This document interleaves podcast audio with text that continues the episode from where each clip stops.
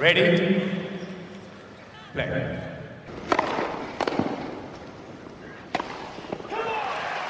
Merhabalar, Raket Servise hoş geldiniz. Ben Gökalp. Ben Anıl, merhaba. Bugün yanımızda yine sevgili Mert Ertunga var. Mert abi hoş geldin, merhaba. Tekrar hoş bulduk.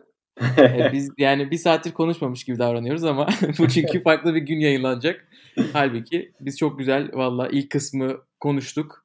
Şimdi ikinci kısımdan devam edeceğiz. Bir kahve Ee, molası. Aynen bir kahve molası. Bir perfect player yarattık. Onu dinlemeyen varsa o bölümü dinleyebilir. Erkeklerde, kadınlarda en iyi vuruşlar kimlerde, aktif oyuncular arasında. Eski geçmişe de gittik. Hatta katılmayanlar olursa veya kendi değişik oyuncuları düşünenler olursa söylesinler. Ben, ben, ben de merak ederim. abi. Feedback Aynen. görmek isterim yani. Mutlaka yorumlarınızı bırakın. Orada tartışmayı seviyoruz biz. Türkiye tenis Twitter'ı birbirini tanıyor zaten.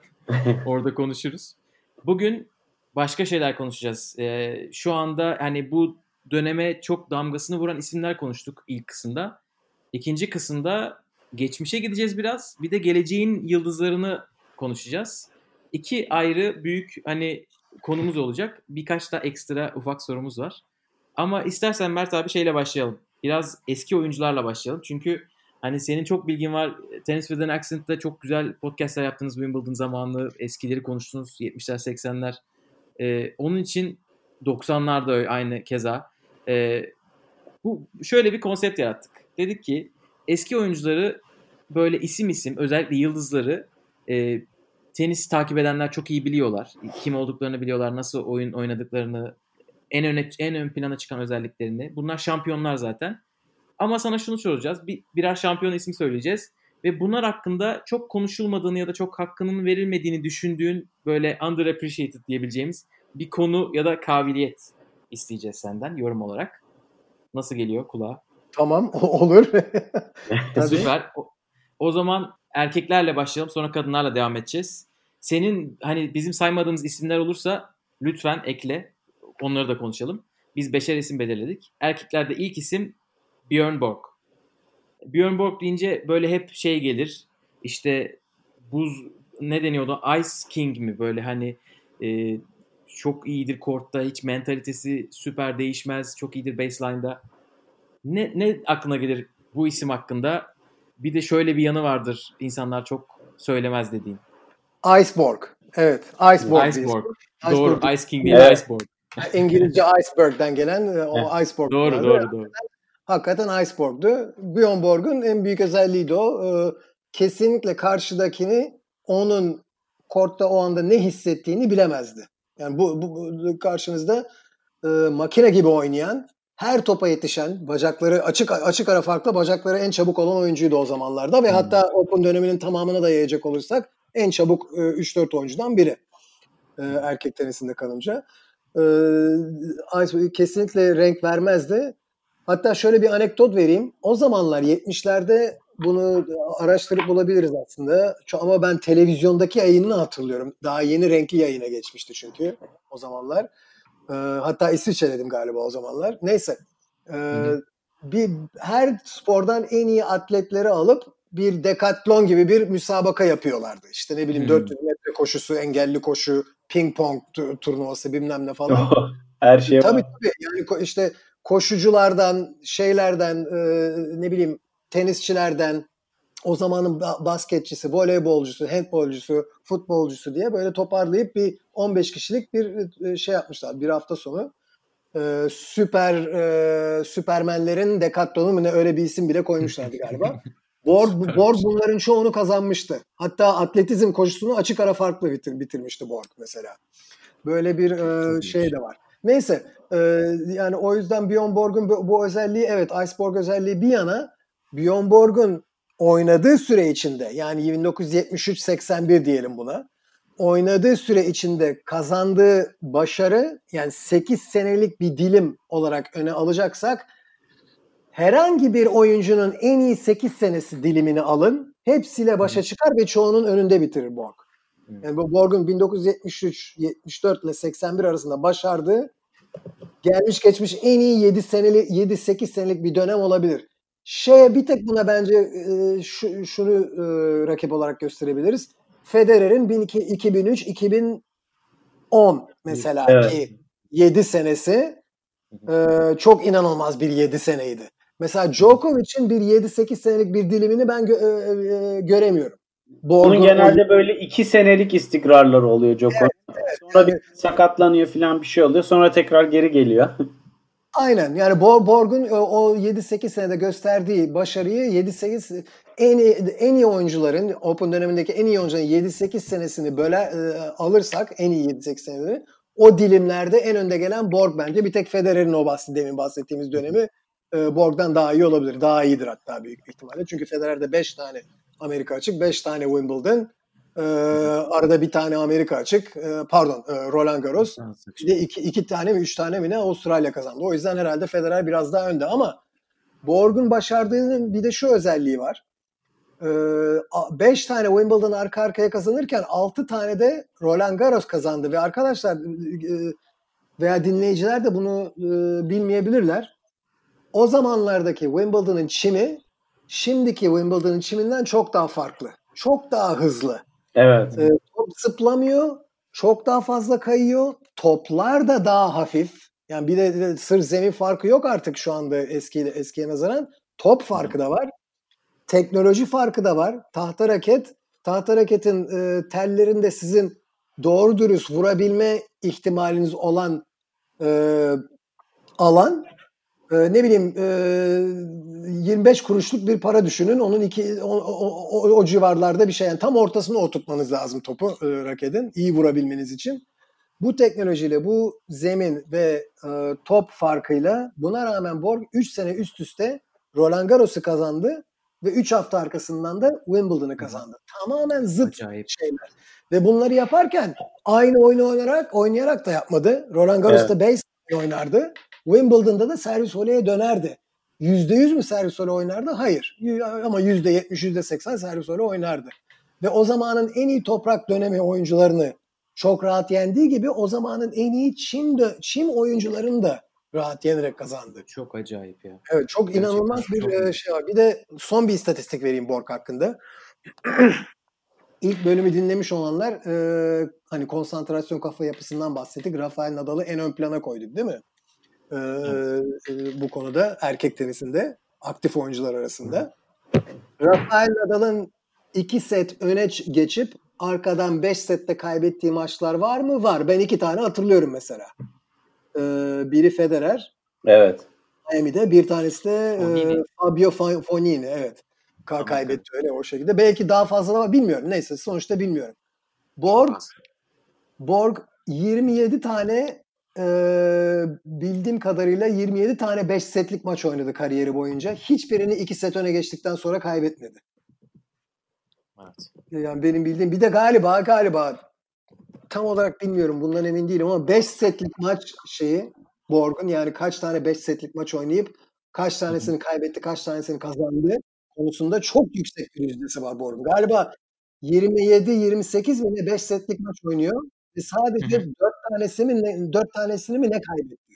Öyle çok çok garip bir istatistiği var yani Borg'un. Evet kazanma yüzdesi inanılmaz tabii kariyerinde böyle hani o zaman da herkes çok şaşırmış. Zirvedeyken e, neredeyse hani tamam o sene Wimbledon kazanmamış ama bıraktığı için yüzdesi çok çok iyi durumda tabii ki. Evet. E, ama hem çimde hem toprakta dominant olup dediğin gibi çimin en iyi oyuncularını çimde yenip toprağın o çok inanılmaz. Sanırım 1980'den sonra Nadal'a kadar Fransa Wimbledon kombin- kombosunu kimse yapmadı erkeklerde. Yok kimse yapmadı ve e, artık o zaman yapanlar da zaten e, çok daha yavaş bir çim kort ve çok daha ağır toplarla yaptı. Yani evet. e, Wimbledon'ın e, 2000 öncesi ve 2000 sonrası e, oyun stilleri çok değişiyor. Zaten e, belli oluyor yani. Servis voleycilerden bir anda baseline'cılara dönüyoruz. Yine yine de çabuk bir zemin olmasına rağmen şimdi mesela Nadal'ın başardığını 70'lerde 80'lerde başarması çok daha zor olur. Hele Nadal gibi çok yüksek top spin kullanan bir oyuncu. Tahta raketlerle çok zor. çok zor. Onları evet, öyle yani. bir izlemek isterdik ya. Tabii. Tahta raketle Federer'i. Borgo yani, da şimdinin raketleriyle. tabii tabii tabii. İşte zaten bu zaten e, tüm zamanların en iyi oyuncusu tartışması bu sebepten zevkli. Ee, evet. Yani bu zevkli kılan bu. Tam olarak kimse kalkıp işte bu net e, net olarak şu oyuncu bu oyuncudan daha iyidir diyemezsiniz. Yani bütün bunları e, şeye almak lazım, göz önüne almak lazım. Ama Bjorn Borg'un başarısı galiba e, deminki rakam tekrar düşünüyorum da 27 defa mı ne 5 set oynadı. Hı hı. 24'ünü kazandı Borg galiba. Sadece 3 tanesini kaybetti ve bunların hiçbiri 2 set 2 set e, öndeyken değil. Yani e, Gökalp, Anıl size birisi sorarsa ya son set 5-5 5. set 5-5 e, 30'ar ve artık sen çok yoruldun oynayamayacaksın. Kimin eline raketini verip verme kime kime güvenirsin? Hani raketi al kardeşim sen benim yerime şu maçı bitir diye kime güvenirsin diye soru sorarlarsa Borg diyeyim. Benden size tavsiye o. Çok rahat. Özellikle o dönemin şartlarından hani biraz bahsettin e, Mert abi. Koşulları, e, raketler, hata paylarının ne kadar daha hassas olduğu ve o şartlarda Roland Garros'da set kaybetmeden şampiyon olmak muazzam bir başarı ya yani. Sanırım Nadal ve bir de Nastase vardı yanlış hatırlamıyorsam. Bunu yapabilen zaten başka kimse yok mesela yani. Evet. Toprakta, İnanılmaz. toprakta hatta öyle bir e, dominasyon kurmuştu ki size e, komik bir hikaye anlatayım. Derek Tel benim arka, yakın arkadaşım. Eski 80'lerin 90'ların tenisçisi. Hı hı. Ee, 79 senesinde ya da 80 miydi? Borgerolitis fina, e, finali var. Ee, Derek de o sırada şeyde kalmış. Buna bu arada, bu arada iki ayrı oyuncudan du- duydum. Diğerinin ismini vermem ama bir tanesi Derek Tar. O kendisini anlatır zaten. İşte e, e, soyunma odasında artık son iki Roland Garros'un son ikinci haftasına kalmış işte ne bileyim çift çift oyuncuları kafamdan atıyorum e, karışık çiftler oyuncuları işte 8-9 tane oyuncu kalıyor zaten. Derek de antrenman için kalmış o zamanlar Roland Garros'ta antrenmana devam etmek için bazı oyuncularla. Soyunma odasında iddia yapıyorlarmış 4-5 oyuncu aralarında. Finalden evvel, Borg Gerulaitis finalinden evvel. Borg 7 tane 7 game'den fazla verir mi vermez mi Gerulaitis'e finalde? Bu resmen bunun iddiasını yapıyorlarmış ve hakikaten 7 game kaybetti Borg o maçta. 6 galiba 6-4, 6-1, 6-2 kazandı o maçı. Hakikaten 7 game kaybetti yani. Bu kadar üstün bir oyuncuydu. Evet.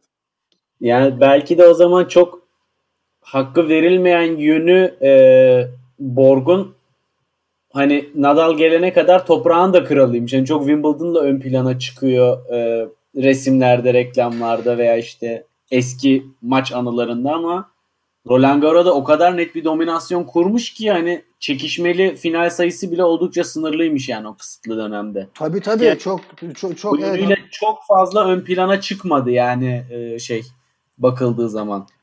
Ve bu bu tamamen tabii e, çok eskide kaldığı için artık bir, bir koca bir jenerasyon geçti e, üzerinden ve artık e, Borg'u hiç görmemiş, oyununu görmemiş insanlar var. Yani tenis bazı tenis severler hiç Borg'un oyununu görmemiş e, tenis severler. 70'lerde se- yani Borg'un önemi e, o zamanlar e, değeri biliniyordu ama artık şimdi bir de tabii biliyorsunuz tüm zamanların en iyi oyuncusu konusu ortaya çıktığında her zaman ne kadar majör kazandı bir oyuncu ona bakıyorlar. Evet. Halbuki 70'lerde, 80'lerde, 90'larda hatta bu önemli bir kategori değildi. Yani en önemli 3-4 kategoriden kategoriden biri değildi. Bu 2000'ler 21. yüzyılın ortaya doğurdu, ortaya çıkardığı bir kategori. 70'lerde mesela Borg Avustralya'yı oynamazdı hiçbir zaman. Avustralya Evet. hiç oynamazdı. Amerika açıkta 4 tane final oynadı. Dördünü de kaybetti. Amerika açığı da kazanmadığı için bu bir hanesine eksi olarak e, konulabilir tabii ama Borg 3 zeminde de hatta 4 zemin o zamanlar halı saha turnuvaları da vardı kapalıda. Evet, Karput. Yani tabii Çok her her her zeminde çok başarılı bir oyuncuydu yani. Kesinlikle. Evet, ben bu ekstra yorumlardan faydalanarak o bahsettiğin istatistiği çıkarmaya çalıştım arka planda. Ee, eğer doğru bulduysam nasıl nasıl sessiz sessizliğe büründüm. Eğer doğru bulduysam kariyerinde 32 defa 5 sete gitmiş maçları. 26'sını kazanmış. %81'lik bir kazanma oranı. Gerçekten çok acayip. Çok iyi. Bak 32'yi bilmiyorum. Ben 27-28 zaman. Belki Davis Kupası maçları da olabilir Evet bunlarda içinde. Davis Kupası Evet. maçları da var. Evet, evet. Evet, Grand Slam ve Davis Kupası beraber. Ki Tabii. bunların ikisi işte son zamanları artık. Hani John McEnroe'ya kaybettiği maç falan. Evet. Onlar da olmasa daha da yüksekmiş yüzde. Evet, evet. Bir de bir de 73 senesi galiba İsveç'e İsveç'e Davis Kupası'nı kazan İsveç Davis Kupası'nı kazandı ve Borg o zamanlar 17 yaşında falandı. E, kilit maçları kazandı yani o zaman. E, o, o, o sene Davis Kupası. Aynen. Aynen. 5 setlik bir maçta kazanmış. İsveç'in burada- Rafael Nadal'ıymış yani. Hatta Rafael Nadal İspanya'nın Björn Borg'u bile olmuş. Tabii tabii bir de bir de Borg'un tabii kort dışı bir efsanevi kişiliği de vardı. Yani şöyle söyleyeyim size karakteri veya karizması olmayıp da bu kadar karizması olan bir oyuncu olamaz yani. Rockstar ya. Çok iyi tanım. Ko- kortta dümdüz, soğuk, hiçbir renk vermeyen bir oyuncu ama inanılmaz karizması olan bir oyuncu. Bu, bu, bu, bu denklem na- nasıl olur bilmiyorum. Yani ama, bu, ama Borg bunu Hep- başardı. hepsi Fila'nın ona kreasyonlarını kurduğu kıyafetleriyle e, Evet. sağladı. Ve ve, Bo, ve, ve, Bo- ve Borg'un o zamanlar tabii arkadaşlar 70'lerden bahsediyoruz burada. Kimse yanlış anlamasın. 70'lerden 80'lerin başından ve 70'lerden bahsediyoruz. Borg'un her gittiği turnuvada çılgın bir kadın topluluğu vardı Bo- Borg'u seyreden. Evet. Ezilmiş 1900 galiba bir sene. Bakın 1981 Martini Open Cenevre'de. 1981 senesi. Ben de o turnuvada varım. Ee, yani o gittim bu o ya. turnuvaya. Hatta turnuvanın düzenleyicilerinden biri benim o zamanlar koçumdu. Yani antrenörümdü bir 3-4 aylığına. Turnuvanın oynadığı kulüpte de hatta ben orada antrenman yapıyordum zamanında. Park des Ovives. Neyse. Turnuvaya gittim tabii. E, turnuvayı, turnuvanın ka- e, organizatör kadrosunda olduğu için Matias, Matias veren adı. Matias da bana şey almıştı. Akreditasyon veya bir pas almıştı. Ben her yere girip çıkabiliyordum.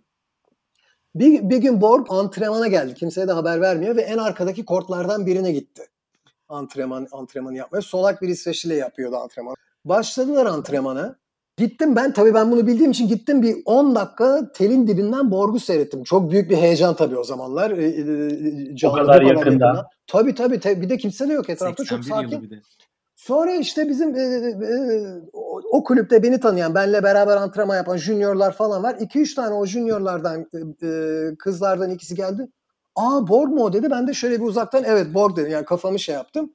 Sonra bir baktım anneleriyle birlikte geldiler. Arkadan 50 tane 100 tane çılgınca ama koşa koşa böyle bağırarak çağırarak kadınlar geldi. Sırf kadınlar. Er, yani erkekler değil. Ve böyle tele, yapı, tele yapışıp e, Borg'u seyretmeleri var. İ- i- inanılır gibi değil. Yani o zamanlar tabii ben o zamanlar e, e, şaşkınlıkla baktım buna. Ama yani bu, bir de şu var. Borg'un e, efsanevi kişiliğinden dolayı tenise çektiği seyirci ve taraftar sayısı çok yüksek. O, Tabii o yüzden zaten altın dönemin yaşamanın, yaşamanın sebeplerinden biri de bu. Yani Borg'un McEnroe ve Cannes'a karşı olan kontrastı kişilik olarak yani. Ve bunların aralarında yaşadığı rekabet e, tenisin o erkek tenisinin ilk altın dönemini ortaya çıkardı. Peki Mert abi bir e, daha hafızamızda daha fazla en azından bizlere e, yer edinmiş bir Pistol Pete var ikinci sırada. Pete Sampras. Evet. Onun hani çok ön plana çıkan özellikleri nedir? Servis volesi, işte e, smaçları. Peki sence Pete Sampras'ın hani bizim daha çok izleyebildiğimiz ama yine de görmediğimiz insanların gündeme almadığı, haklarının verilmediği diye düşündüğüm bir konu var mı? Pete Sampras'ın e, servisi sanmıyorum. Şu, şu- servisinin değerini galiba bugün de herkes biliyor. Yani Pete Sampras'ın birinci ve ikinci servisleri hakikaten inanılmazdı. Çok merak eden varsa en son kazandığı Amerika açık finaline baksınlar. Andre Agassi Pete Sampras finali 2002. Çok Ee, Çok ve epik e, ki Andre. Agassi Andre Agassi en iyi rötur yapmış. O zamanlar gelmiş geçmiş en iyi Evet. rötur vuran oyuncu. Ona rağmen servisleriyle Andre Agassi'yi ne hale getirdiğini e, o finali seyredi ki son dönemi, son oynadığı turnuva o Sampras'ın. Ona rağmen onu seyredebilirler ama servisin değerini sanırım bugün biliyorlar. Ee, ama dediğin de, yani Borg'un başına gelen Sampras'ın da başına yavaş yavaş gelmeye başlıyor şimdi. Şimdi şimdiki oyunculara mesela şimdiki daha doğrusu üç büyükler taraftarlarına diyelim. E, tenis sever değil de tenisçi severler diyelim buna. Sorarsanız kesinlikle Pete Sampras'ın hakkını vermezler. Yani kendi oyuncuları veya üç büyük şu, şimdiki üç büyüklerin Sampras'tan kesin daha iyi oyuncu olduğunu öne sürerler. Ama ben merak ediyorum Pete Sampras'ın en iyi zamanını alın. Djokovic'in en iyi zamanını alın. Veya Nadal'ın en iyi zamanını alın. Veya Federer'in en iyi zamanını alın. Ve Wimbledon Center Court'a koyun. Ben mesela çok rahat söyleyemiyorum. Federer Sampras'ı yener. Veya Djokovic Sampras'ı yener veya Nadal Sampras'ı yener diye ben rahat söyleyemiyorum bunu. Şahsen. Ee, aynı şekilde sert sahada da US Open, Arthur Ashe Stadyum'a koyalım. En iyi zamanlarından bahsediyoruz. Yani formunun zirvesindeyken ikisini birlikte alıp koyalım. Ben yine söyleyemiyorum emin çok emin bir şekilde. Şeyde söylerim. Şatriye kortunda söylerim. Roland Garros'a koyacaksak dağıtırlar Sampras'ı üçü de. Federer'de, Djokovic'te, Nadal'da bence Sampras'ı 3 sette saf dışı ederler. Ona diyecek bir şeyim yok. Zaten Sampras'ın kariyerinin en büyük eksikliği o. Toprakta olan başarısızlığı. Ve o yüzden e, bence o yüzden e, tüm zamanların en iyi konusunda Sampras bir iki adım geride. Yoksa e, eğer sadece tenis sert saha ve çim sahada oynanacak olsaydı şu anda dört büyükler derdim ben. Eğer hani hatta beş büyükler Borg'la beraber hani tüm zamanların en iyi oyuncusu diye konuşuyorsak ve Toprak bir paralel dünyada yok Toprak Kort diye bir şey olmamış olsaydı şu anda beş büyükten bahsediyor olurdum ben. Ya ben mesela Pete Sampras'ın o dönemde de atletik yönünü e, çok fazla hakkının verildiğini düşünmüyorum. Bence inanılmaz iyi hareket ediyordu kortta. Fakat servis volesi çok ön planda olduğu için o biraz daha geri planda kalmış gibiydi. Ki bence at, çok iyi bir atletti. Evet Anıl. Bir de şey de var. Yani Sampras'e mesela koşarken şimdi mesela Nadal'ın koşarken vurduğu forenlere bakıyoruz. Aa diyoruz şaşırıyoruz. Aynı şekilde Djokovic de yaptığında. Ama Sampras'ın koşarken vurduğu forentler zımba gibi gidiyordu. Yani kaç tane... Tertemiz. Evet tertemiz. Yani o stretch'ten, kort dışından stretch şeklinde vurduğu forent direkt puanların haddi hesabı yok Sampras'ın. Tam Borg'dan sonra Sampras'ı konu etmiş olman e, güzel denk geldi. Şimdi biraz evvel neden bahsettik? Borg'un bu buz gibi olup kortta karakteri olmamasına rağmen inanılmaz bir karizması olmasından bahsediyorduk değil mi? Evet. Mesela Pete Sampras'ta bu yoktu. Pete Sampras da kortta sakin. O, o, o da şey e, böyle kortta dümdüz sakin ama Borg'daki karizma yani Borg'un nasıl yapıp da yarattığı karizma Sampras'ı Sampras'ta yoktu mesela. 90'larda Uzun sarı saçları yok Mert abi o yüzden. Saçları olabilir fila evet doğru söylüyorsun. evet.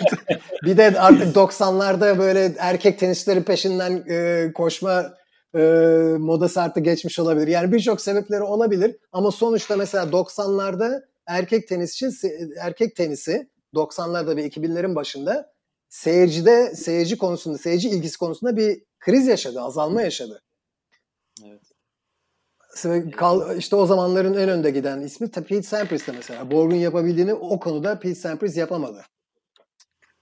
Peki bunu yapabildiğini artık bildiğimiz bir isme geçmek istiyorum. Sarı saçlarıyla bazen ön plana çıkmış ve Saçlar demişken değil mi? En sevdiği isimlerden olan Andre Agassi'ye geçelim. Üçüncü isim olarak Agassi'yi belirledik. Agassi deyince e, benim aklıma inanılmaz bir zamanlama ve backhand geliyor. Bir de return belki diyebiliriz. Ne kaçırdım? Kaçırdığın bir de şuraları da var.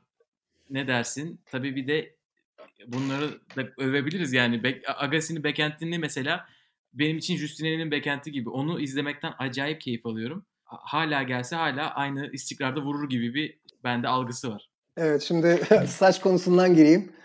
Ee, arkadaşlar dinleyicilere de güzel bir ufak bir eski hatıramı anlatayım. Nick Bollettieri Tenis Akademisi'ndeyim 83-85 seneleri arasında. Hatta Agassi'nin kitabında okursanız e, galiba 50. 60. sayfalardan itibaren şöyle bir 40-50 sayfa boyunca e, Nick Bollettieri'de geçirdiği dönemi anlatıyor. E, o anlattığı bazı hikayeleri de ben şahit oldum. İki sene Nick Bollettieri Tenis Akademisi'ne gittim çünkü o seneler. E, ikinci senemde 17 yaşındayken ben e, 17-18 Agassi geldi. E, 14-15 yaşında o zamanlar. Ve saçını boyamaya başladı o zamanlar. Çok deliydi. Yani küçükken Agassi çok deliydi. Sa- saçını saçını boyamaya hatta sol gözüne kaş yapıp sağ sağdaki bir saçını uzatıp sağ gözün üzerine ak, a, koymaya falan bu gibi şeylere e, yöneliyordu Agassi. Ve bu Nick, Nick'in hiç hoşuna gitmiyordu. Ama en iyi Amerika'nın en iyi juniorlarından olduğu için Nick tabii onu e, kovmak istemiyordu ki o zamanlar Nick Boltier Tenis Akademisi'nin disiplinli halleri bunlar. Mesela biz ye, saat akşamları 7 ile 9 arası e, odaya giremiyorduk. Odalar kilitleniyordu. Study hall'da ders yapmak zorundaydık mesela. Böyle kuralları vardı. 10.30'da ışıklar kapatılıyordu falan feşman. Ama e, çok çok oyuncular vardı. Jim Carrey de orada, oradaydı mesela. Agassi de oradaydı. O zamanlar 14 yaşında, ben 17 yaşındayım. Ben 3 yaş büyüğüm ondan yani. Mert abi ben evet. bu arada lafa bir ara giremedim çünkü şu anda podcast'te Nick Boetieri Tenis Akademisi'ne Agassi ve Courier ile yaşamış birisini konu kalmış olmanın gerçekten yani yok fazla fazla fazla konu fazla anlatmıyorum böyle şeyler ama şimdi lafını açtım. Ee, güzel de muhabbet ediyoruz. Dinleyicilerin Allah, hoşuna gider. Çok iyi oldu. Ee, dinleyicinin hoşuna gider. E, lafı fazla uzatmayayım. Şey havuz vardı orada. Havuzda yüzüyoruz falan. Tabii de bir tek antrenmanlar bitiyor. Akşam 5-6 gibi Florida zaten sıcak hava. Havuza giriyorduk. Bütün oyuncular böyle herkes. sonuçta bir akademi. Bir sürü ne bileyim 12 yaşından 18 yaşına kadar insanların olduğu bir akademiyi düşün yani. Bir yatılı gibi. ondan sonra işte bir gün e, tabii havuzun suyundan mıdır nedir, klorundan mıdır nedir? E, saçlarım benim ve be, be, beni birkaç kişinin saçları güneşte tabii her gün yiyoruz. Böyle bir turuncu sarılaşmaya falan başladı. E, Birçok oyuncu oldu bu. Ben de o zamanlar şapka giyiyorum. Yani antrenman yaparken. Ondan benim böyle bir tek yan taraflarım sarılaşmaya başladı. Te- tepe tarafı hala e, e, evet ya çok çok saçma sapan bir görüş oldu ama burada 80'lerin başından bahsediyoruz. E, o zamanın saç şekillerine bakarsanız ben, benimki çok garip durmuyordu. Ama İnşallah neyse. Bir tane fotoğraf vardı. Evet var var ama gerek yok neyse. Ee, bir, bir soruya geçiyorum. Bir gün e, şey Podcast olmuş. Podcast Twitter'ın altına ekleseydik bir görseller. yok yok ama şöyle bir şey yaşadık. Bradenton Academy'de diye bir e, liseye gidiyorduk o zamanlar. Agassi de tabii o sene gitti oraya. Orada işte saçını e, gümüş, altın gümüşe boyadığı için gözüne makyaj yaptığı için falan feşman okuldan Agassi'ye şey geldi. Bir böyle bir uyarı geldi. Ve bunu Nick'e de beli, belirttiler. Nick de bunu duyunca tabii çıldırdı. O zaman e, Nick çünkü klasik böyle bir insan inançları konusunda. Nick bunu boyunca çıldırdı. Daha daha çok soruşturdu ve şöyle bir şey duydu ki Agassi bir turnuvada Ellese'den o zamanlar Ellese sponsoruydu Nick Bolte Tenis Akademisi'nin. Kendisi de Ellese giyerdi. Gençleri de ellese giyirdi, giydirirdi. Önde giren gençleri de ayarlardı. Onlar da ellese giyerlerdi.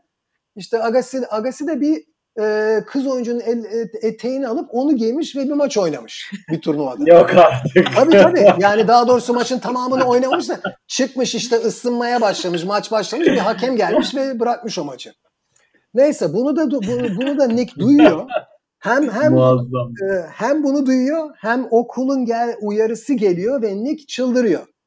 Ve duyduğumuz kadarıyla tabii bu şu, şu kısmını bilmiyorum. Gözümle görmedim çünkü. Ama duyduğum kadarıyla çok acayip haşlamış Agassi'yi. Yani bir şeyi kenara çekip. Bu arada Agassi'yi herkesin önünde haşladığı da oluyordu Nick'in. Çok sert bir şekilde hem de ama e, haşlamış. Bu, bunu böyle bir şey duydum ben. Agassi de o sırada panik yapıp e, işte e, ne yapayım ya bilmem ne falan e, işte başkalarının da saçları garip falan demiş. Ve o sırada e, diyor ki e, Nick'e değil bunu daha doğrusu.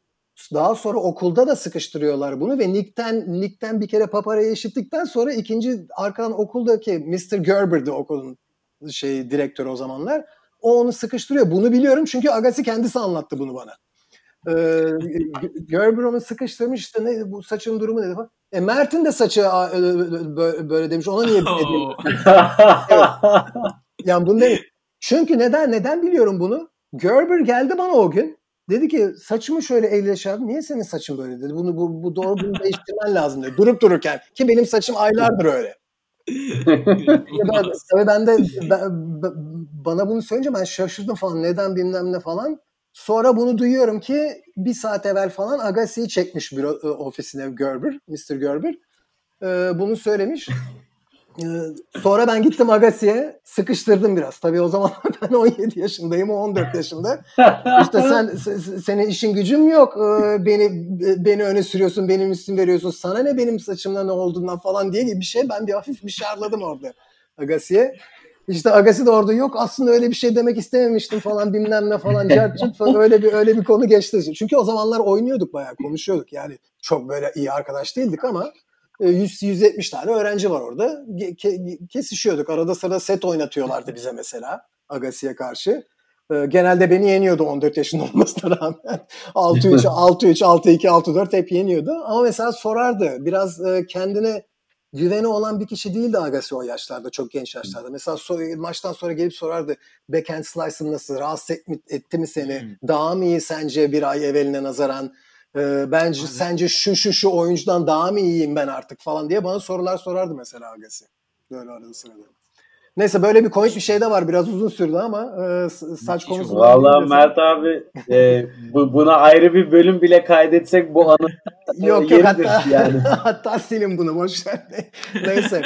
Ee, neyse şi- e, soruya geri gelince şimdi Agassi'nin oyununa geri gelince.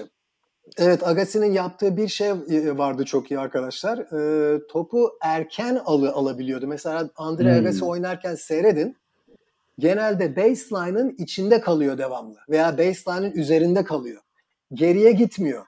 Yani hiçbir Agassi mesela Nadal'ın şu anda bazı maçlarda birçok maçta hatta bir sağ bir sol koşup e, baseline'ın ne bileyim 5-6 metre gerisinden top, topları toparlayıp geri Evet. geldiği ve kazandığı puanlar görürsünüz. Djokovic'in de öyle. Evet.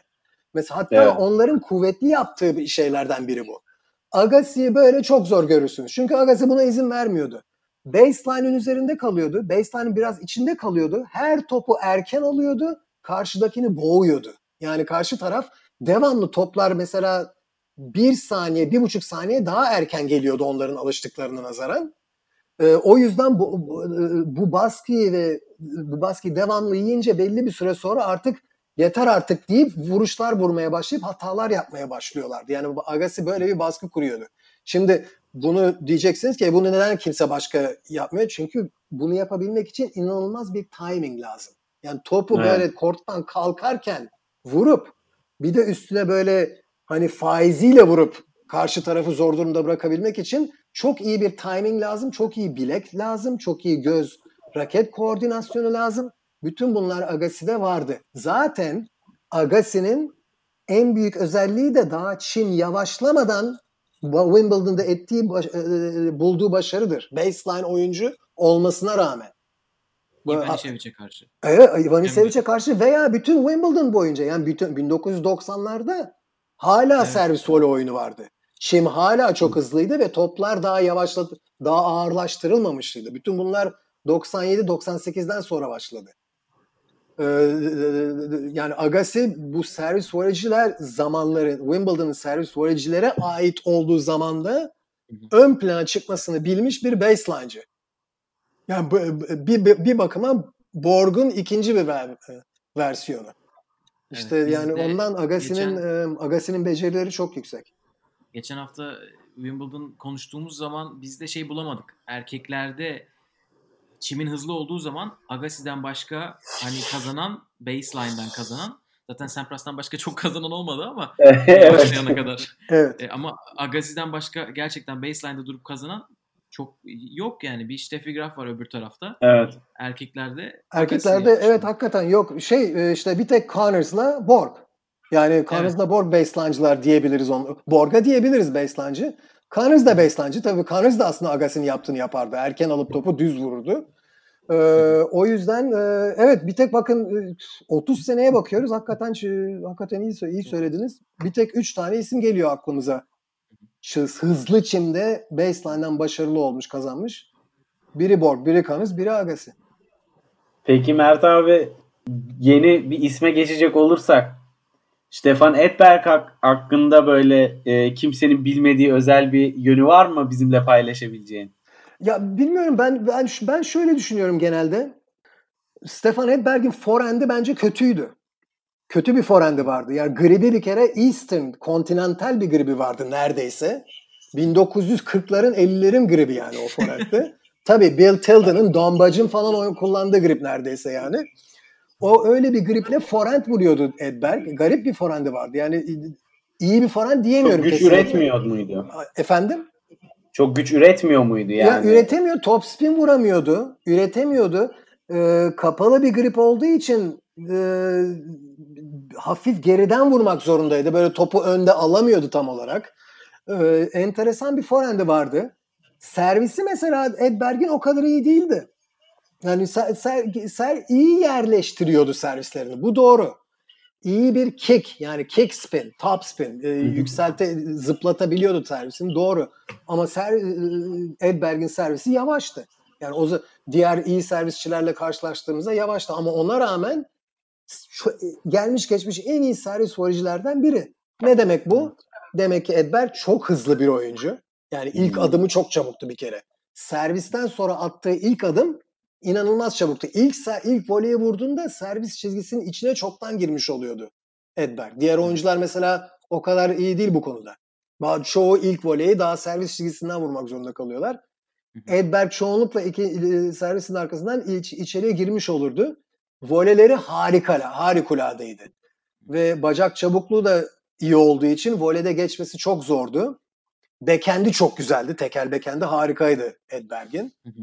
Ee, ve bu şekilde çok büyük başarılar yakaladı Edberg ama çok net zayıflıkları vardı yani Edberg'in. Bir iki tane çok net zayıflığı vardı.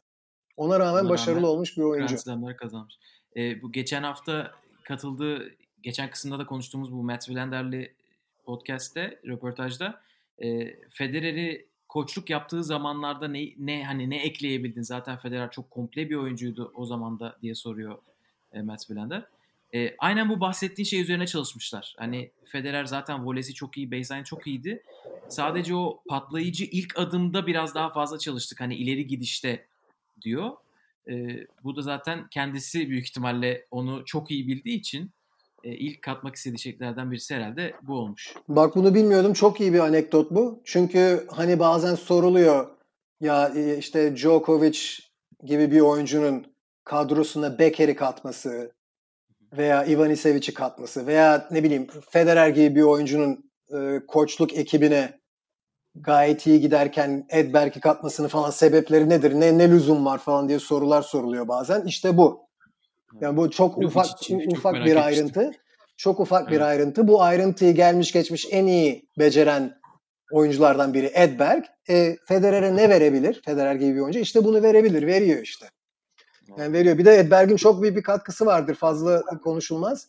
E, Nadal'a karşı özellikle Federer için e, son 5 senede e, yelpazeyi ters tarafa çeviren şey e, adım. Yani Federer'e e, röturlarda, backhand röturlarda slice slice'tan tamamen kaçınıp topspin veya düz backhand röturlar vurmasını ön plana koydu ki bu Federer'in Nadal'a karşı son birkaç senede edindiği üstünlüğün en büyük etkenlerinden biri. 2014 e, Aralık döneminde off-season'da çalışmaya başladılar bunu. 2015'te İstanbul Open oynadı Federer. O sene tamamen backhand e, topspin röturlar vuruyordu. Ve hatta basın toplantılarından birinde ben bunu Federer'e sordum. Ve dedi evet e, off season'da başla, başladık bunu çalışmaya Stefan'la dedi. E, Stefan ve Sevi ile dedi. Severen Luti diğer antrenörü. Ve bu, bu sene hakikaten bu iyi gidiyor şu ana kadar dedi. Ve nitekim o sene galiba ya o sene ya bir sonraki sene Nadal'la Bazel'de oynadılar. E, evet. Kapalı kort finali. Nadal'ı yendi. E, bütün 61 tane backhand rötur vurdu o maçta. 59 tanesi topspin backhand rötürdü. İki tane vurdu slice return puanı da kaybetti zaten. Ve o gün bugündür e, devamlı backhand röturları topspin vuruyor. Ve işte ne 6 maç kazandı bir maç kaybetti Nadal'a karşı. O gün bugündür. Yani çok büyük bir fark etti. Ed, Edberg'in bir de bu kattığı var yani. Edberg zaten Federer'in 3 e, idol olarak gördüğü isimden bir tanesi. Bence bu çok e, kritik bir şey hani aynı zamanda teknik ekibini almasında. Jordan, Björn Bo e, şey Boris Becker ve e, Edberg'miş. Aa işte evet. Evet. Yani Ed, bir de oyuncu olarak Edberg hani en iyi volelere kim sahip dersek Edberg kesin ilk 5'tedir gelmiş geçmiş. Yani çok çok iyi voleleri vardı Edberg'in. Evet. O zaman Mert abi Federer'in jenerasyonundan bir isimle erkekleri kapatalım. Emekli tamam. olmuş bir isim. Andy Roddick. Andy Roddick deyince biz ya benim aklıma o bir reklam filminde servis atınca topun evet. yere çakılması falan kalıyor. öyle öyle servisleri vardı. Top sekmiyordu falan böyle. Sanırım Gatorade reklamıydı.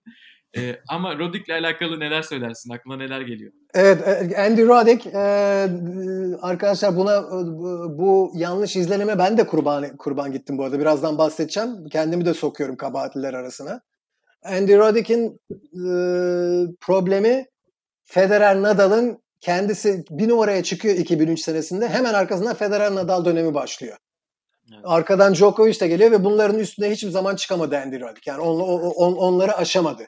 İyi ki 2003 2003'te Amerika açığı kazandı ve e, şey e, bir numaraya çıktı. Yoksa hani biz bir iki sene daha geri e, şey olmuş olsa, geç kalmış olsa demek ki hiç yapamayacak.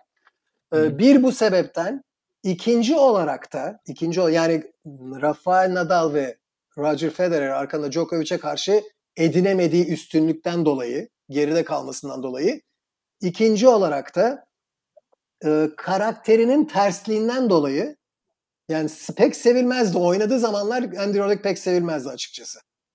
Yani a- a- Amerika'da oynadığı turnuvalarda Amerikalılar Amerikan olduğu için Amerikalıların bir kısmı desteklerdi. Ama Andy Roddick'in korttaki hareketleri, hakemlere konuşma tarzı veya seyircilerle bazen konuşmaları, karşı rakiplerine bazen hani biz Türkçe'de deriz posta koyu posta koyuyor deriz ya.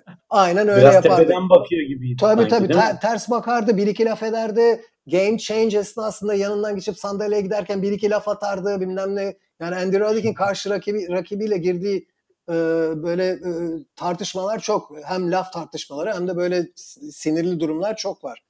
Yani o yüzden karakterinin getirdiği bazı terslikler ve sevimsiz görüntü yaratmasından dolayı Andy Roddick, Andy Roddick'in tenisi veya teniste kazandığı başarılar yeterli ilgiyi görmedi. Yoksa sadece tenisine bakacaksak Andy Roddick'in çok önemli başarıları var ve Andy Roddick'in Wimbledon kazanmamış olması traji, trajik. Yani onun açısından trajik. Ee, sadece Federer'e karşı kaybettiği final değil 2009'daki o finalin birçok önemli bir bölümü bence Roddick daha iyi tenis oynadı. Zaten Federer'den. Son, son oyuna kadar servis kırdırmadı. Hani. Tabii tabii. Aynen. Ha bak o e, buyur işte. Bütün her şeyi özetleyen o. Bir de son seti seyreden olur. Seyrederseniz baştan sona tekrar o uzun seti. E, o son set boyunca ben şahsen seyrederken zamanında e, bu, bu gidişle Radik kırar diyordum yani. Çünkü, Çünkü Federer rahat hep güç bela tutunuyordu kendi servislerine. Roddick servislerini net alıyordu Tabii esasında. tabii yani herhalde bir no- nokta gelecek. Radik kıracak falan. Gün- Çünkü Federer'in Radik'in servisini kıracağı yok diyordum ben o zamanlar seyrederken. Ama yanıldım. Federer kazandı o ayrı. Ama bir de tabii Radik'in sırf o sene değil daha evvelki senelerde de yani finale çıktık. Mesela Radik Çim Kort'ta deyince hemen herkesin aklına fina- kaybettiği finaller, oyunda kaybettiği finaller geliyor. Ama Radik iki defa da Queens turnuvasını kazandı. Yani e, Çim Kort'ta Radik 2005-2010 senesi arası en iyi ikinci oyuncu, oyuncuydu Federer'den sonra diye biri iddia etse ben fazla karşı çıkamam yani. Ha- haklı olabilir. Evet Queens'de de çok iyiydi. Bir de çok ilginç bir rekoru var. O yaz masterlarını ve Amerika'yı kazanan çok az isim var. O bunu yapmış 2003'te. Amerika açığı kazanmadan Kanada ve Cincinnati'yi de kazanıp gelmiş. Öyle süpürmüş. Büyük ben hayal edemiyorum Amerikan medyasının 21 yaşında 22 yaşındaki bir oyuncunun bunu yapmasını neler bekliyorlardır acaba o zaman. Şimdi, şimdi neler oldu tabii. Federer'le Nadal'dan hemen önce yapması. Bunu bir tek bir de 98'de Pat Rafter yapmış. Sonra 2013'te Nadal yapmış. E, bunu da yapabilmek gayet iyi. O, o, o da öyle bir başarı yani. O, o slam olmasa gerçekten Roddick için zor olurmuş gerçekten. Bak mesela işte buyur e, Gökalp. Şimdi e, çok güzel bir şey, şey, şey hatırlattın bana. Mesela 98'de bunu Ra- Rafter'in yaptığını ben çok iyi hatırlıyorum. O iki Hı. turnuvayı da kazandı. Amerika açığı da kazandı. Hatta galiba diğer 1-2 sert sağ turnuvasında da final oynadı o, o sene 98'de Hı. Rafter. Yani o, o, o Rafter'in o 6-7 haftalık fırtına gibi kariyerinin o dönemini çok iyi hatırlıyorum. Net aklımda. Nadal'ın yaptığını da net olarak hatırlıyorum. Hatta Cincinnati'de kendim vardım zaten. Ben kendim de seyrettim o turnuvayı. Ama Radek'in 2003'te bunu yaptığını mesela hatırlamıyorum. Neden hatırlamıyorum? Ee, Amerika açı şimdi sen söyleyince mesela hatta yani büyük bir ihtimalle zamanında gördüm ama dikkat göstermedim. Neden? İşte Hı hı. bu demin söylediğim faktörler beni de etkiledi zamanında. Tabii tabii. Radik'i ben sevmiyordum mesela. Yani tenisini seviyordum. Daha doğrusu teni, tenisi de zaten çok stil olarak göze hoş gelen bir tenisi yoktu. Te, e, başarılarını veya oynadığı maçlardaki te- oynanan tenisi falan ilgiyle izliyordum tenis sever olarak. Ama Radik'i ben izlemiyordum. Yani fazla ilgi gösterdiğim bir oyuncu değildi. Ve bu bahsettiğim sebeplerden dolayı işte. Yani Evet. e, o yüzden Evet. o yüzden de mesela bu bahsettiğim başarısını mesela tamamen kafamdan çıkmış. Bak şimdi sen söyleyince tekrar şey oldu. Yani çok aşırı sempatik koçları da olmadığı için de bir- kısım Brad Gilbert, bir kısım Jimmy Connors. Ya evet bir de bir de o da var. Yani o Brad Gilbert ve Jimmy Connors gibi kişilerle geçinebilen biri olarak Evet. Yani evet. Çünkü onlar da çok ters oyuncular. Mesela Ka- Brad Gilbert yani bir rakip bir- zamanında kendi kendi oynadığı zamanlar Brad Gilbert ilk 5'te ilk 10'dayken rakiplerinin kabusuydu Brad Gilbert. Yani böyle ka- devamlı karşında depresyon şekilde dolaşan biriyle oynuyorsun yani. Sinir bozucu. sinir bozucu, depre oyunu da sinir bozucu, kendisi de sinir bozucu. Puan araları kendi kendine konuştuğu şeyler de sinir bozucu. Sana bir iki laf atar, depresyona sokar. Yani birçok faktörler var böyle oyuncularla oynarken.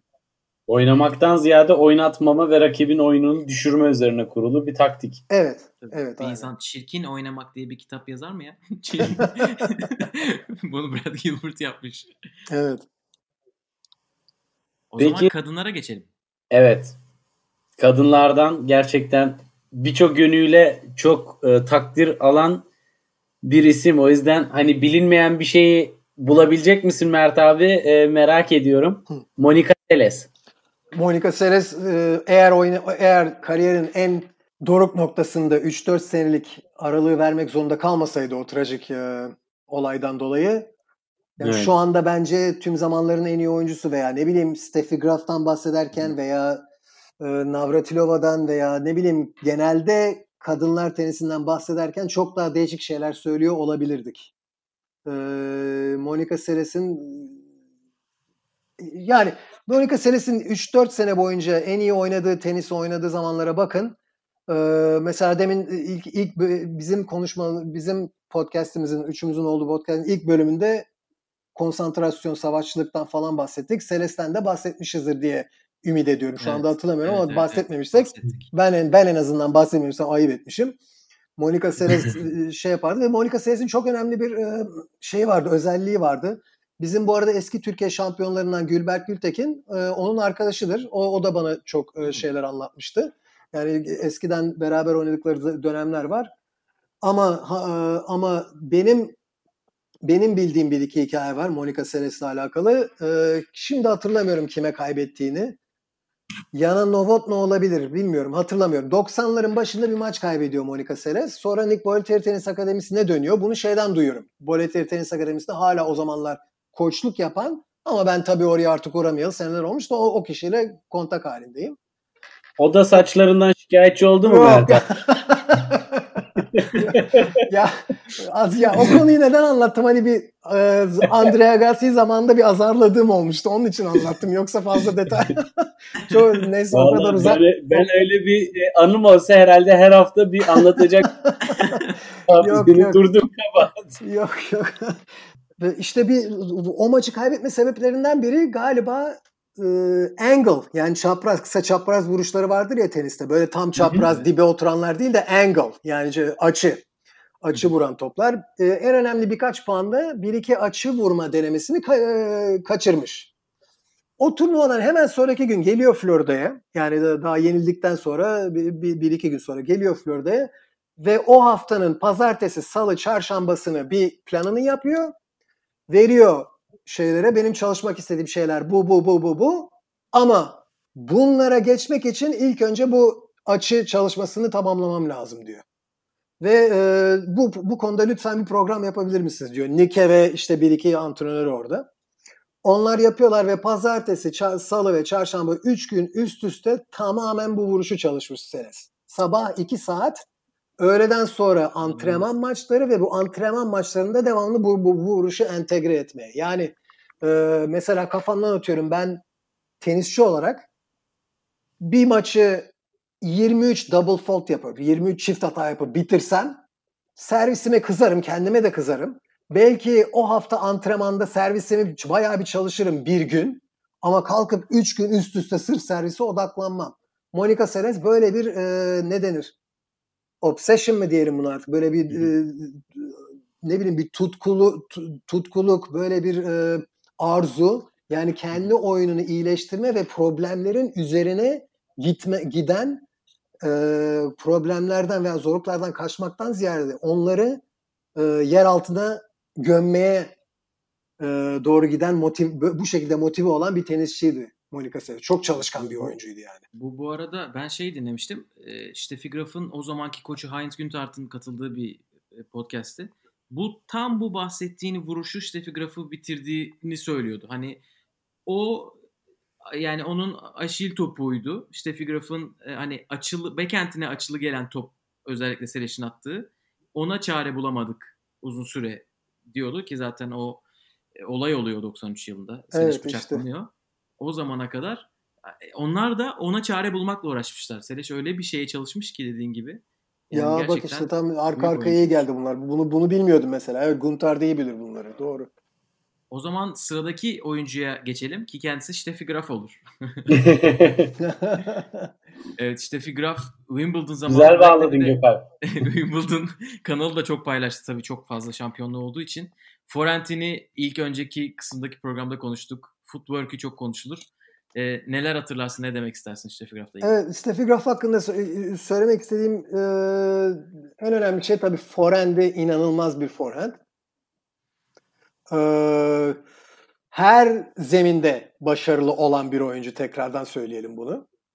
Evet. E, yalnız ben Steffi Graf'ın şimdi Steffi Graf taraftarları kızabilir bu söyleyeceklerime ama bunu kesinlikle onun değerini azaltmak için söylemiyorum.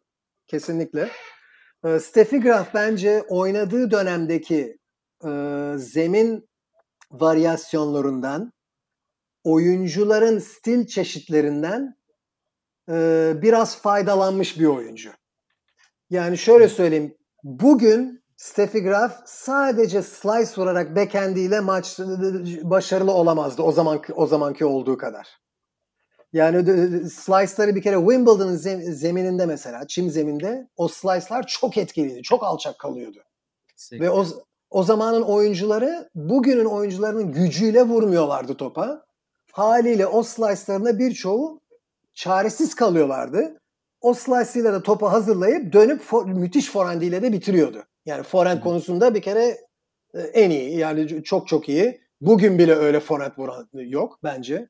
Çok az var ama backhand konusunda bugünün zeminleriyle, bugünün toplarıyla Steffi Graf sadece slice vurarak aynı başarıyı yakalayamazdı kanımca. Tabii bu bir spekülasyon. Bunu net olarak söyleyemem ben. Bu yani, yani oyun taktik kurgusunu da tabii, ona göre belirlerdi belki yani. Tabii tabii. Oyun, belki de o zaman diyecekti ki yok artık ben bu işi beceremeyeceğim. Bir sene kendisini e, backendlerini drive etmeye yöneltecekti. Tabii belki o sene zorlanacaktı çünkü bir oyun değişimi yaptığı için ama ondan sonraki sene aynı şekilde başarıları yakalayacak. Tabii tabii bunları bilemeyiz. Kesinlikle dediğin doğru. Ama e, yani onu bir on, onu düzeltmek zorunda kalırdı bence. Bir de tabii Monica Seles'in geçirdiği trajik e, e, kaza diyelim veya işte bıçaklanması Steffi Graf'ın e, kariyeri açısından işine geldi. İşine geldi derken tabii yani o da öyle bir şey istemezdi tabii ki de. Evet. Ama sonuçta geriye bakıldığında e, e, Monica Seles'in o 3-4 sene boyunca olmaması Steffi Graf'ın istatistik toplamasında bir etken. Yani Steffi Graf hanesine e, bir etken oldu. Tabii rekabet seviyesi rahatladı. E, rekabet seviyesi rahatladı. Bir de son olarak da şunu etki şunu ekleyeyim. Yani Martina Navratilova ile Chris Everton son dönemlerine ve artık e, bıraktıkları döneme rastladı Steffi Graf. Ve Serena ile Venus'un ön plana çıktığı dönemi, dönemden de önce bitirdi. Ba- tam arayı mı yakaladı tam, diye. Tam arayı yani. yakaladı. Tabii ben, ben bu arada ben şunu söyleyeyim. Ee, hani şu dönem en iyi dönem, bu dönem en iyi dönem e, işte çok derin filmden de falan konusunu ben aslında pek e, sevdiğim bir konu değil. Ben tamamen çünkü her zaman böyle şeyler söylerken insanlar ilk ikiyi, ilk üçü, ilk dördü göz önüne alıyor. Halbuki ilk 50'yi, ilk yüzü de göz önüne almak lazım. Yani bazı oyuncular e, ilk turda, üçüncü turda, dördüncü turda e, majör turnuvalarda kimlerle oynuyorlar onları da göz önüne almak lazım. Ama burada en iyi e, yani kısa bir önemli olmayan bir faktör olsa da Martina Evert pardon Martina Ratilova, Chris Evert Serena ve Venus Williams herhalde hepimiz katılırız ki hani açık dönemini 1968'den beri açık dönemin en iyi kadın oyuncuları kimlerdi desek bu dört isim herhalde ilk beşin arasında olur çoğu insan için. Ben öyle tahmin ediyorum veya en azından ilk on arasında olur çoğu insan için bu, bu, bu dört ismin. Bu dört ismin de istim üzerinde olmadığı bir, bir, bir döneme rastladı Steffi Graf'ın dönemi. Doğru. Ee, o yüzden yani e, kesinlikle onun başarılarını daha az tut, tutuyorum gibi zannetmesin kimse. Ancak demek istediğim şu o oyun stiliyle backhand slice'larıyla zorlanırdı. Yani ve, ve, kortların kortların yavaşlığıyla. Mesela şeye karşı zorlanıyordu benim hatırladığım kadarıyla. Sanchez Vicario'ya karşı toprakta zorlanıyordu. Ben ben öyle hatırlıyorum. O yüzden Steffi Graf, yalnız Steffi Graf'ın servisi ve forehand'i özellikle bir ve ikinci vuruş silahı olarak hala bugün bile bence en iyi silah. Hani one two punch. Birinci ve ikinci vuruş olarak en iyi kim yapıyor dersek hala ben onu en, bir numaraya koyarım. Ya bir de hani e, bu rekabet noktasına geldiğimiz için Mert abi ben şeyi de hakikaten e, oyuncular arasında e, bugünküler özellikle Big Three bunu hani çok dile getiriyor. Hani biz çıktığımız seviyeye beraber çıktık diyorlar. Yani reka- karşı tarafı çözmek zorunda olduğun için hep kendine yeni bir enstrüman katıyorsun oyununa. E, Steffi Graf da bir numaraya o kadar uzun süre dominasyon kurdu ki belki de böyle enstrüman ekleme ihtiyacı çok hissetmemiş olabilir. Yok bence, mecbur... bence kesin e, kanımca kesin haklısın. Tabii bu kötü bir şey mi, iyi bir şey mi? Öyle öyle de deme. Yani e, bu mecbur değilken oyununu eğer bir numaraya oturmuşsa ve herkes yeniyorsa oyununu değiştirmek mecburiyetinde değil tabii ki. Ben ben de ne işliyorsa onunla devam ederim eğer bir numaraya çıkmışsam. ee, o, o, kalıyorsan ama 87 senin, hafta. Değil evet. yanlış hatırlamıyorum. tabii tabii ve senin dediğin gibi kimse onu hayır bu yeterli değil kardeşim sen bunu daha iyisini bulmaya çalışacaksın demeye de zorlamadı dediğin gibi. Evet. Halbuki üç büyükler öyle değil. Martina ile Chris öyle değil. Birbirlerini devamlı e, ittiler. Daha iyi oynamaya zorladılar yani. Onlar da sanırım benzer bir açıklama yapmıştı Navratilova ile Chris Evert diye. Biz de birbirimizi çok geliştirdik diye. Tabii tabii. Bakın şöyle bir şey söyleyeyim size. Şöyle bir şey çok ufak bir e, örnek vereyim. Ki çoğu insan bunu bilmeye, bilmeyebilir ama isyan bakıp görebilir. Yana Novotna mesela e, ki tenisinden, kısıtlı tenisinden çok verim almış oyunculardan biri de Yana Novotna. Novotna mesela 98'de Venus Williams'la oynuyor. Yana Novotna servisör oynayan biri. Yani başına başına tabanca bile koysan servisör oynayacak yani. Öyle öyle bir oyuncu devamlı servisör oynayan bir oyuncu. Ee, 1998'de Venus Williams'a karşı işte yeni jenerasyon yani son nesil röturları toplarda biraz ağırlaşınca zeminde biraz yavaşlayınca röturu iyi yapanlar ön plana çıkmaya başlıyor ya geriden topa iyi vuranlar ön plana çıkmaya başlıyor ya işte evet. onların başladığı dönem 97-98 seneleri Wimbledon'da ki hala o zamanlar servis vole geçerli. 1998 Wimbledon finali mesela Yana, Yana Novotno ile Natalie Tozzi arasında ikisi de servis voleci kadınlarda. Hı hı. Servis vole bir final oynandı o sene mesela. Ama çeyrek finalde Venus Williams 18 yaşında ya da 17 yaşında öyle röturlar vurdu ki Novotna'ya karşı. Novotna ilk defa ben ben ilk defa gördüm. Eminim kendisi de ilk defa yapmıştır servisten sonra geride kalmaya başladı. Çünkü baktı her servisinde topu gömüyor Venus. Ee, ne yaptı? Geride servis alıp geride kalıyordu. Venus'ın röturunu yapıyordu. O topu alıp slice vurup içeriye giriyordu. Ve o şekilde e, yüksek IQ'su sayesinde böyle bir ufak bir düze, düzenlemeyle Novotny o maçı kazandı geçti. Ee, Maç aynı, içerisinde çözüm üretmek de tabii çok büyük önemli bir marifet. Tabii, Bunu da birçok zorlanıyor. B planı, C planı. Tabii üretmek. aynen B planına geçti. E 1990 1999'da Venus yine böyle bir maç kaybetti şeyde, çeyrek finalde ama ondan sonra 2000'lerde artık geri dönüş yok. Serena, Venus, Lindsay Davenport gibi oyuncular ön plana Yıktı. çıktılar ve geriden vurarak e, kazanmaya başladılar. Yani şunu şuna şuna getiriyorum lafı. Steffi Graf e, böyle bir durumla karşı karşıya kalmadı en iyi zamanında. Evet. Peki daha dominasyon süreci kısa ama e, çok sansasyonel bir isme geçelim o zaman Mert abi. Martina Hingis. evet. Vallahi Hingis'in e, Hingis'in oyununu ben seyretmeyi çok seviyordum. Bir kere onu, onu söyleyeyim. Çünkü çok çabuk bir oyuncu. Bacakları çok çabuk. E, yüksek IQ'lu bir oyuncu. E, her türlü vuruşu vurabilen bir oyuncu. Ama Underarm Service'de bunlara ekleyebilir miyiz? ben? neyi ekleyebilir miyiz? Tekrar söyle. Underarm Service. evet, onu da de, onu da denemişti. Yalnız o, o, o maç e, o maç dillere destan bir maç o bahsettiğin. evet. Başlı başına bir podcast yapmak lazım ona ama e, ma, e, o, hazır o maçı e, o maçtan bahsetmişken e, lafı da oraya getireyim. Martin Hengis'in Çok derin bir yere parmak attım sanırım. Evet yani ben, bence Martin Hengis'in en zayıf tarafı bazen e, kafasını kaybetmesiydi. Ve böyle her puana asılma, evet. her maça asılma karakteri onda yoktu. Özellikle o maçta o 99 finali. Tabii tabii orada şeyden bahsediyoruz bu arada dinleyiciler bilmiyorsa 1999 Fransa açık finalinden bahsediyoruz. Hingis'le Steffi Graf final oynuyorlar ve seyirciler de bir anda işin içine giriyor ve bir kriz bir o, o, o, kriz bir finale dönüyor yani. Sinir sinir içinde bir finale dönüyor sonuçta. Bir de çok genç tabii o zamanlar. Çok genç tabii o zamanlar. Bütün evet, Roland Garros olgunluğa da daha hiç erişememiş. Tabii tabii olgunluğa da daha erişememiş. Çok doğru söyledin. Ve bütün Roland Garros seyircisi tepesine çöküyor. Herkes grafı tutuyor tabii nostalji açısından. Ee, ve Hengist de kafasını kaybediyor. Bir iki hareket de yapıyor tam seyircileri karşısına alan ve çok çok yani sinirli, tansiyonu çok yüksek bir maçtı o. En, en yüksek maçlardan biri.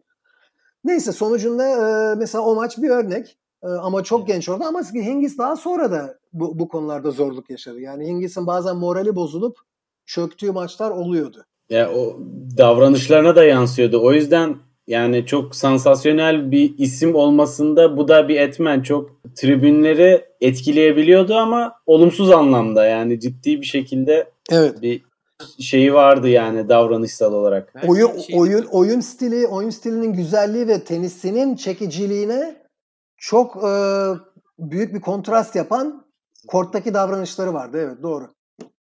Belki şeyi de söyleyebiliriz. Hani bu güç tenisinin dominasyonu daha tam başlamadan önce ya da başlarken o güç tenisine karşılık verebilen nadir oyunculardan birisiydi. Yani o kadar yani forehand'i backhand'i çok büyük ihtimalle onlardan daha hızlı değildi. Ama hep şeyden bahsedilir. İstediği yere topu bırakabiliyordu ve hani böyle 2 3 vuruş sonrası ne yapacağını hep planlıyordu oyunlarda, maçlarda. Serena ile head to head'leri çok yakın mesela. Sanırım 15 maç oynuyorlar. Hingis mi Serena galiba 8'ini kazanıyor diğeri yedisini kazanıyor. Öyle bir şey olması lazım. O da o zaman zaten onlar oynamayı da çok seviyormuş. Basın toplantılarında böyle biraz sansasyonel, biraz hırslı açıklamalar sürekli yapıyormuş hani. Ee, o, o çok da gelmedi o tarz tenisçiler. Çünkü artık neredeyse herkes güç oynamaya devam etti. Şimdi biraz geri geliyor bazı oyuncular ama o zaman için herhalde onlara karşı koyabilen nadir oyunculardan biri diyebiliriz. Evet zaten sen de söyledin. Ee, Serena'nın kariyerine bakarsak son 20 seneki kariyerine bakarsak Serena'yı en çok zorlayan oyuncular genelde böyle çok yönlü oyunu olan, e, oyunun ritmini değiştirebilen, slice gibi slice veya yüksek spin vurabilen oyuncular. Yani ta şeyden başlayıp e, Hingis'ten başlayıp son Bianca Andreescu'ya gelene kadar e, Serena'yı zorlamış 4-5 isim sayacaksak bunlardır yani. O isimlerden birisine geçelim o zaman istersen. Ee, Justin Enen. evet Serena'yı... doğru o 4-5 isimden biri o evet doğru. Aynen 14 maç yapmışlar 6'sını Enen kazanmış. Bu Serena için Serena'ya karşı alınabilecek çok büyük başarılardan birisi. %50'ye gelemese bile. Onlara gerçi şey deniyor.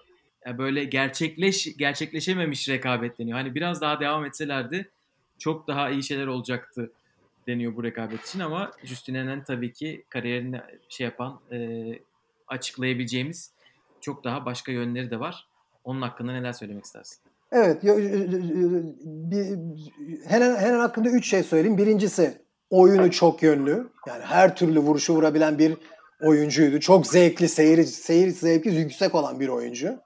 Bir tenis sever için. İkincisi inanılmaz çabuk bir oyuncu.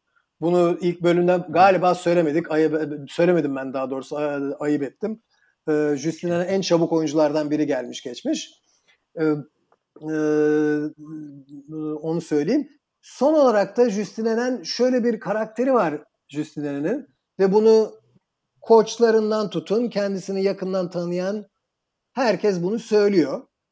E, Justin'in kimseden korkmuyordu korta çıkarken. Yani bir e, hani yarın kiminle oynuyorum ben eyvah zor rakip falan diyen biri değilmiş Henan kesinlikle. Kiminle oynarsa oynasın ben bu maçı kazanacağım şeklinde çıkan korkusuz biri. Mesela e, hiç tanı hiç tenisi bilmeyen, takip etmeyen bir kişiyi hani iki oyuncu gelir ya yan yana en başta maçın başında el sıkışırlar, bir resim çektirirler e, filede. 5 Evet. e, dakikalık ısınmaya başlamadan evvel. Hiç tenisi tanımayan birine deseniz ki gelin şu iki oyuncuya bakın. Justin Henin ile Serena Williams yan yana gelip o resmi çektirseler o tenisten anlamayan, ki ikisini de tanımayan oyuncu kişi der ki ya bu e, ismi kimse Serena'yı gösterip ismi kimse bir kere bu maçı 3-0 önde başlıyor herhalde der. Yani e, e, fizik olarak ve e, ve e, korttaki em- e- empoze tabii empoze psikolojik empoze olarak Serena Williams, Lindsay Davenport, Maria Sharapova mesela bu oyuncular korta çıktıklarında bazen 1-0 önde başlıyorlardı. Karizmalarından veya geçmişlerinin onlara verdiği güven ve bu güveni korta yansıtmalarından dolayı rakipleri onlara karşı korta çıkarken zaten 1-0 yenik başlayabiliyorlardı kafa olarak. Ee, Justin Henin böyle biri değil. Ne olursa olsun yani karşısında kim olursa olsun e, bu maça ben kazanacağım. Bu kortun sahibi benim şeklinde. Evet tam tam e, cümle buydu. Kimin söylediği şu anda hatırlayamıyorum. Ama Justin Henin'in koçlarından biri geçmişte yani e, Justin korta adımını attığı zaman bu kortun sahibi sahibi o olduğunu varsayarak atıyordu adımını diyordu. Ki bu e, Henin'in de oyununa oyununa yansıyordu. Evet, çok özgüvenli oynuyordu. Yani böyle rolantiye alıp e, karşı tarafın hata yapmasını bekleyerek strateji kurduğunu tabii o dönem bu kadar çok maç izleyemiyorduk ama izleyebildiğim maçlar içerisinde hep dominant bir e, oyun stili vardı yani kesinlikle. Evet evet. Forehand'e bir kere çok iyi. Mesela backhand'i çok güzel olduğundan hiç forehand'e dikkat almazdı. Fo- asıl puanları bitiren o yani bitirici vuruşları yaptığı taraf forehand'iydi mesela. Backhand ile oyunu kurardı daha çok. Bir de e, Henne'nin maç sonrası basın toplantıları veya konuşmalarını dinlerseniz zaten bu özgüvenini görüyorsunuz. Hennin bir maçtan çıktığında son set 7-5 almış olsa bile maç puan geriden girip almışsa veya maç puanla maçı kaybetmiş olsa bile maç sonrası basın toplantısında zannedersiniz ki bir buçuk saatlik e, sürmüş bir filmi seyredip sinemadan çıkmış o film hakkında konuşuyor. Yani yorum yapıyor gibi konuşurdu yani. İşte şu, şu forehand'imi şöyle vursaydım işte şu puanda e, forehand'imi veya backhand'imi şöyle vurmadığım için o puanı kazandı. Orada iyi oynadı falan böyle bir yorum yapardı. Bir çıkardı işin içinden yani. Beni en çok etkileyen istatistiği herhalde çok efsane bir 2007 senesi var. 3 ayrı zeminde 3 Grand Slam'de Serena'yı çeyrek finalde yeniyor. Yani ben bunu hala inanamıyorum. Nasıl Evet. başarmış bunu? Evet. Roland Garros, Wimbledon, Amerika açık arka arkaya 3 defa Serena'yı yenmek gerçekten hani o Bir da de Serena'nın hakikaten yine korkmama- prime dönemi o zaman da hani uzun bir süre öncesi gibi geliyor ama Evet evet Hani- yok Serena'nın iyi dönemlerinden biri de işte bu da e, Henne'nin ne kadar çok yönlü bir oyunu olduğunu gösteriyor. Üç zeminde de Aynen. bunu yapabilmesi. Bir de o senin söylediğinle de alakalı bence. Hani o hiç kimseden korkmama özellikle Serena'ya karşı ihtiyaç olan en büyük şey büyük ihtimalle tenisçiler için. Onu ispatlamış. Evet. Peki Mert abi o zaman demin bahsettiğin isimlerden birine geçelim ve kadınlara da e, noktayı koyalım. Kısa süre önce tenisi bırakan e, Maria Sharapova. Evet. E, Sharapova karşıtları genelde he- hemen söylerler. İşte Sharapova e, dopingli çıktı, ceza aldı veya Serena'ya karşı olan kafa kafaya Evet, maçlarının evet, evet. e, istatistiklerini ortaya koyarlar. Ki doğru, doğru. Yani bu, bunlar bunlar Sharapova'nın aleyhine işleyen e, konular. Argümanlar. Evet, tabii, tabii argümanlar doğrudur da yani geçerli argümanlar bunlar. Diğer, diğer yandan da tabii o zaman artılarını da konuşmak lazım. Ee, artıları işte onun da her zeminde elde ettiği başarılar. Ee, ne bileyim geriden hızlı vuran neslin ön önde gelenlerinden biri. Mesela Venus Williams, Serena Williams, Lindsay Davenport'tan bahsettik. O grubun içinde Maria Sharapova da var. Ama benim için bir tenis sever olarak yani tenis tarih tenis sever veya tenis tarihi sever veya taktisyen tenis taktiği seven biri olarak bunlara dikkat eden biri olarak benim en çok etkilendiğim Maria Sharapova'yı seyrederken maç boyunca gösterdiği konsantrasyon ve hiçbir zaman mental açıdan maçtan düşmemesi. Yani Serena ile oynadıkları bir e, Fransa açık finalini hatırlıyorum. e, galiba e, seneyi de hatırlamıyorum ama Serena nispeten rahat kazandı maçı. Yani çok gerideyken bile hala kortun arkasına gidip bir sonraki puana hazırlanıp raketin telleriyle oynayıp top toplayıcıdan topu alıp dönüp servis atmaya sadece %100 kendisi hazır olduğu zaman servise atıyordu mesela. Yani skor ne olursa olsun onu önceden bahsettiğimiz gibi diğer bir birkaç tenisçiden bahsettik. işte konsantrasyonu hiç kaybetmeyen hem erkeklerden hem kadınlardan. Sharapova da onlardan biri. Yani benim en çok takdir ettiğim oydu. Sharapova'nın hem e, antrenmanlarda, antrenmanlarını da seyrettim çünkü hem antrenmanda hem de maç esnasında gösterdiği profesyonellik.